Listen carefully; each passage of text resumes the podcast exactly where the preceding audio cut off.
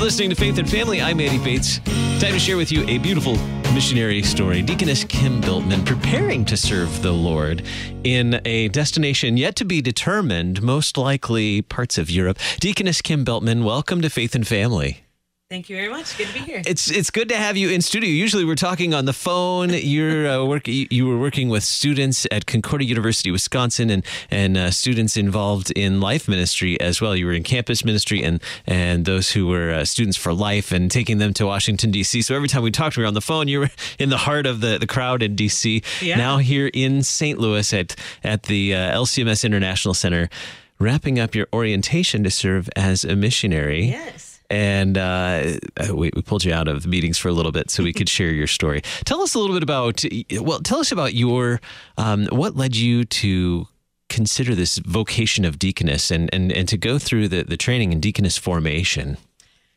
Um, I guess my start story kind of starts way back when I was a child. Um, I grew up at a Lutheran camp in Central Illinois, and um, really, you know, being able to go to devotions and Bible studies pretty much every day for the first 12 years of my life, and being surrounded by college age counselors who were looking at going into church work um, really impacted me. And um, three out of my four brothers are also pastors and my dad's a pastor. So a lot of influences there as far as you know wanting to go into church work.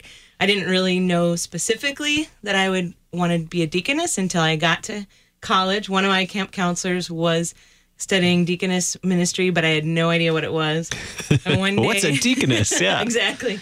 And so I walked by uh, Deaconess Kristen Wasilek's office at Concordia, Chicago, and saw the deaconess motto, and it starts out, "What is my want? I want to serve," and that just struck me, and I thought I need to look into this a little more. And after talking with her and some of the deaconess students, I switched my major and became a deaconess student. So, What was your major prior to that? uh, director of Christian education. Uh-huh. So. so you, you you were considering a church vocation. I one of the way. yeah. What was it about that deaconess model? What is my want? I want to serve.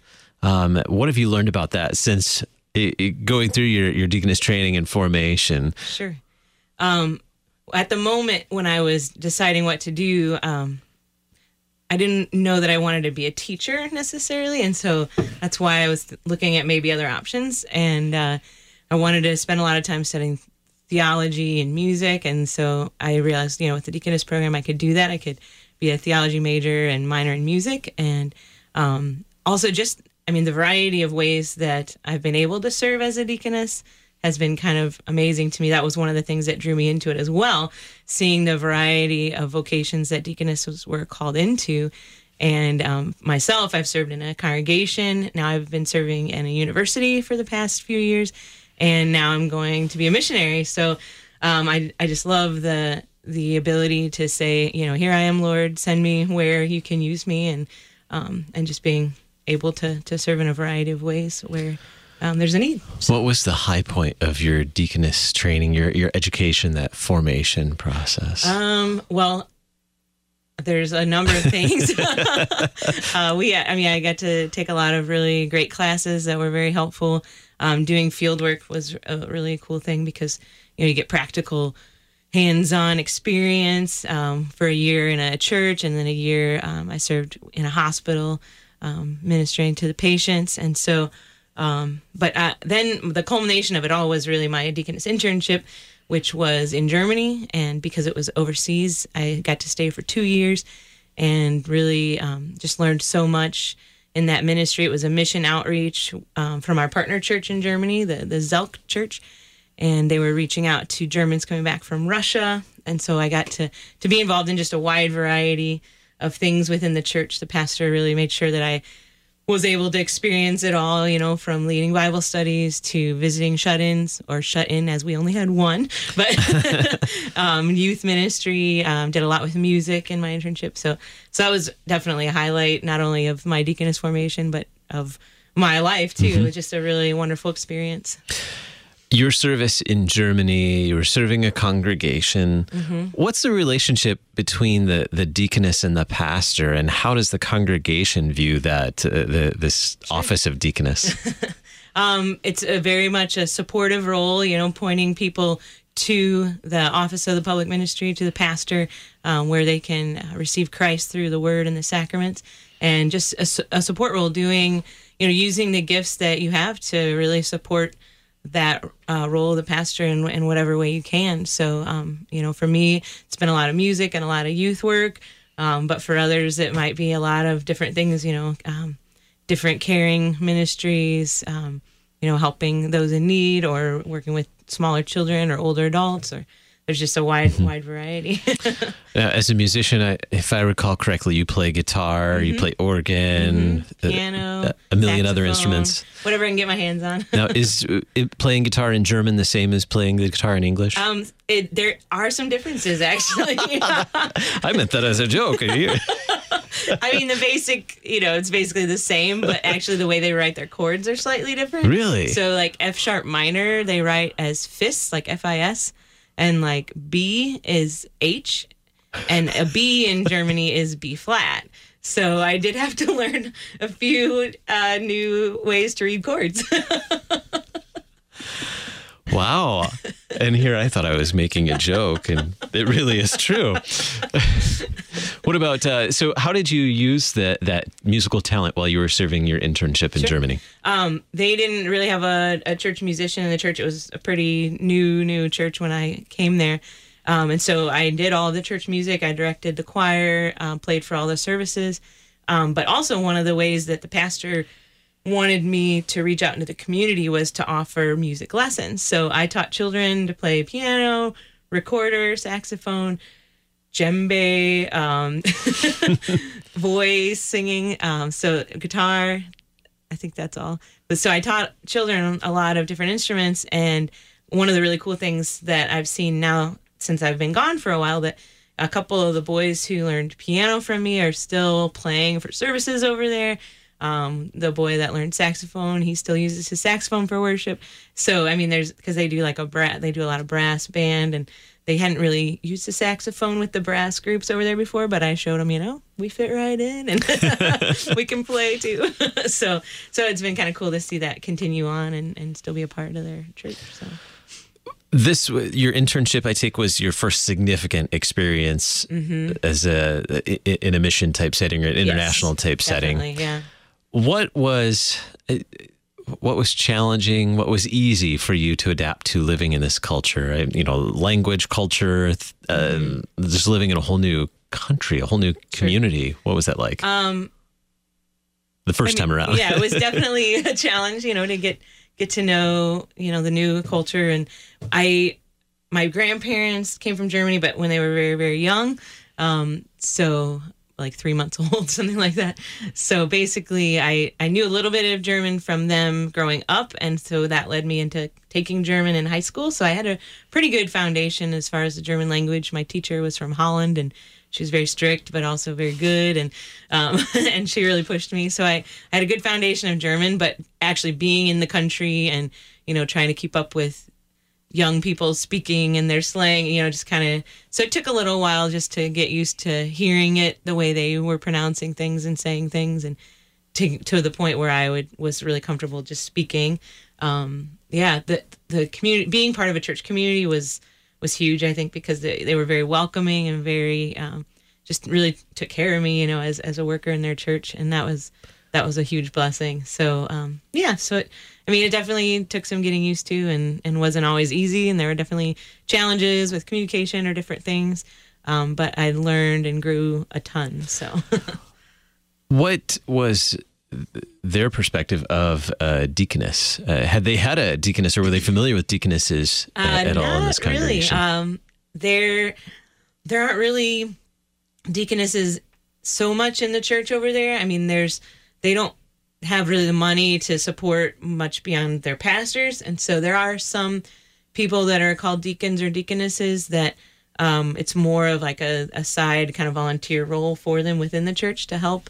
So, um, but they they had this congregation in particular had never had you know a deaconess before, so it was uh, it was definitely you know kind of learning for them and what is this and how how is this going to benefit our church and but it was I think a, a blessing all around for all of us. So very good. Yeah.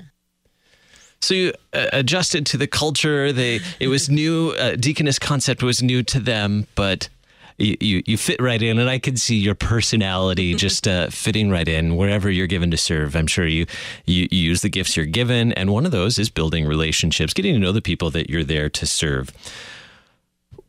What um, what was it about that that internship, that international setting, or that congregation, or Germany um, that uh, that seems to have left? It, it, something stayed with you after that. It seems like was there something that stayed with you after that internship? Um, yeah, I mean, it was definitely just a wonderful experience, and um, I mean, the the desire to go to Germany goes back to when I was in high school studying German, and we took a trip there, and I remember visiting a church and not very many people were there and just the pastor said you know yeah there's there's maybe less than 2% of the country that's here on any or like not in his church but in general in church on any given sunday. And that really struck me at the time. And you know because we always hear about germany the land of the reformation and luther and you know this is where lutheranism was born. And and um sometimes we don't realize, you know, what the state of things is there now that, you know, a lot of people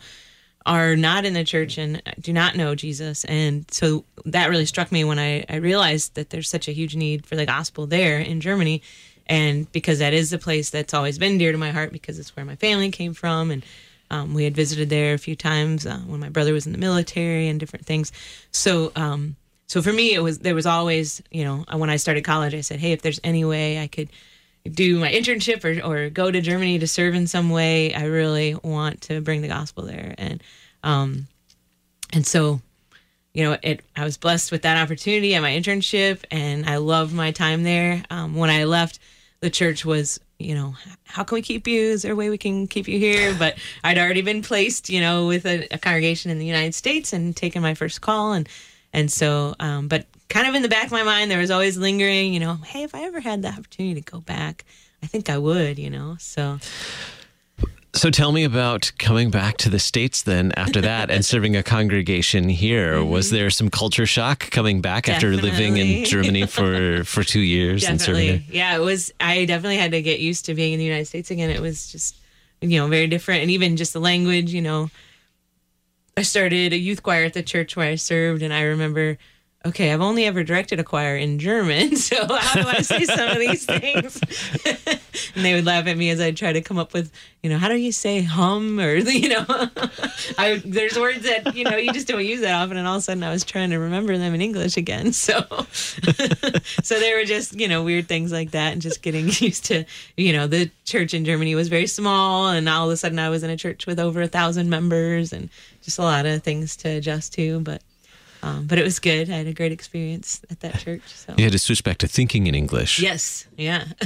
you were you probably been in you had been in Germany long enough that yeah. your thought process was. Yep, yeah, and and there wasn't anyone speaking English to me over there. I was there were no other no other Americans near me, and most of the people in the church spoke German and Russian and no English. So did you come back with an accent? Uh, I, I don't know. No one really said that, but.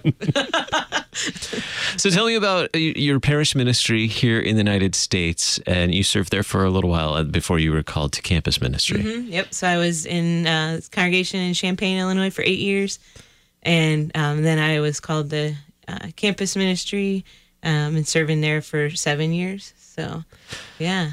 How did your international internship shape your your parish ministry and your campus ministry? Mm-hmm. Um, well, I think when I came, one of the big connections was at Concordia. I was doing a lot of uh, mission type trips with students, and so I think that was a huge part of that. Um, and also in the parish too, we didn't do any international trips with the high school, junior high youth, but we did a lot of just service mm-hmm. trips to really open their eyes to serving in other places and and uh, just to the needs that are around us in the world. Um, so, but at Concordia, uh, it was really cool because we we would connect with missionaries on the field and really learn about what life is like on the mission field. And I have a lot of students who were interested in mission work and and who have since their graduation gone on into mission work. And so I think that was that was a, a huge connection there.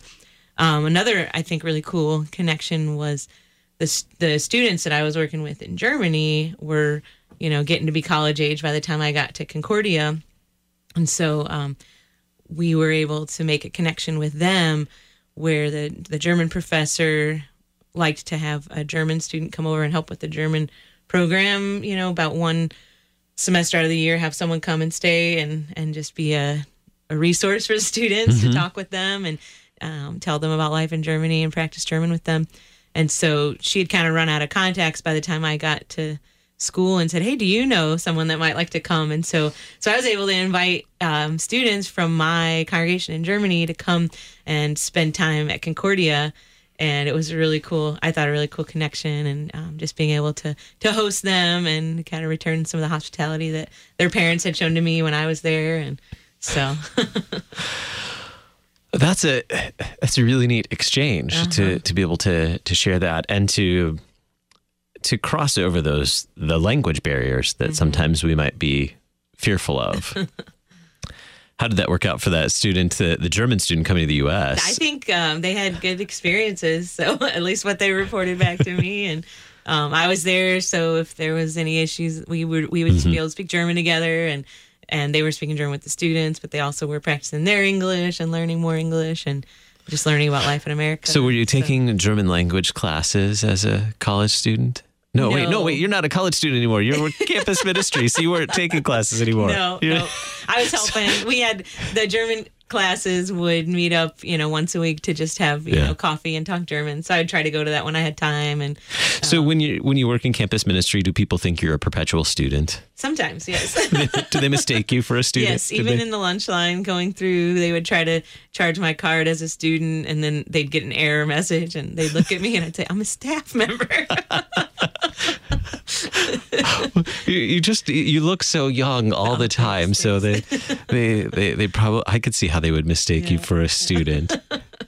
what are some of the things uh, that that you loved about campus ministry and serving the students? What are some of the things you got to do there that you really enjoyed doing? Oh, so many things. Um, I I really love being there. Um, you know, just walking alongside students during a really critical time in their lives where they're making a lot of major life decisions about their future and just being able to to listen and help them process through some of those things and and just mentoring student leaders. We had um, you know about 20 different student led ministries um, that I was working with, and so mentoring the student leaders, kind of helping them to to take the lead and and do a lot of different mm-hmm. things. So uh, mission trips was one of those areas.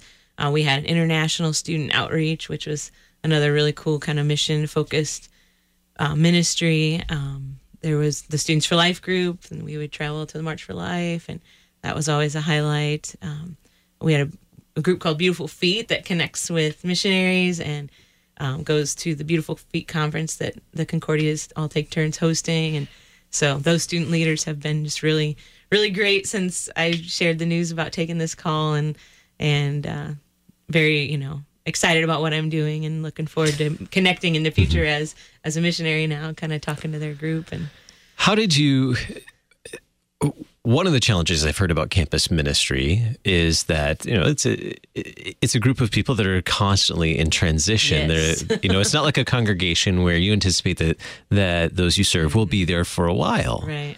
Uh, campus ministry, they're there for maybe four years, maybe five. Yep. yep. Um, how did you how did you cope with that with that constant transition i guess no, going into it you know that that's going to happen right, but right. sometimes I, I, would assume there's this fear of building too is too strong of a bond because you know that they're going to be moving on sure. that's what they're there to do yeah but i think the cool thing as far as like building a bond with them is that you know then you you have all these wonderful connections in the church and um, mm-hmm. you know even those that are going on to serve in other vocations not church work are still connected to the church and and we've you know it's really cool to go out to you know to a conference or to the national youth gathering and see your former students leading groups or doing things. And so so definitely like love the bonds and the connections i've made with those students even though it was definitely a, a huge shift when i came from a congregation to okay this is in constant flux it's not like at the congregation i had this group of volunteers that i built up to really work with the youth or do different things.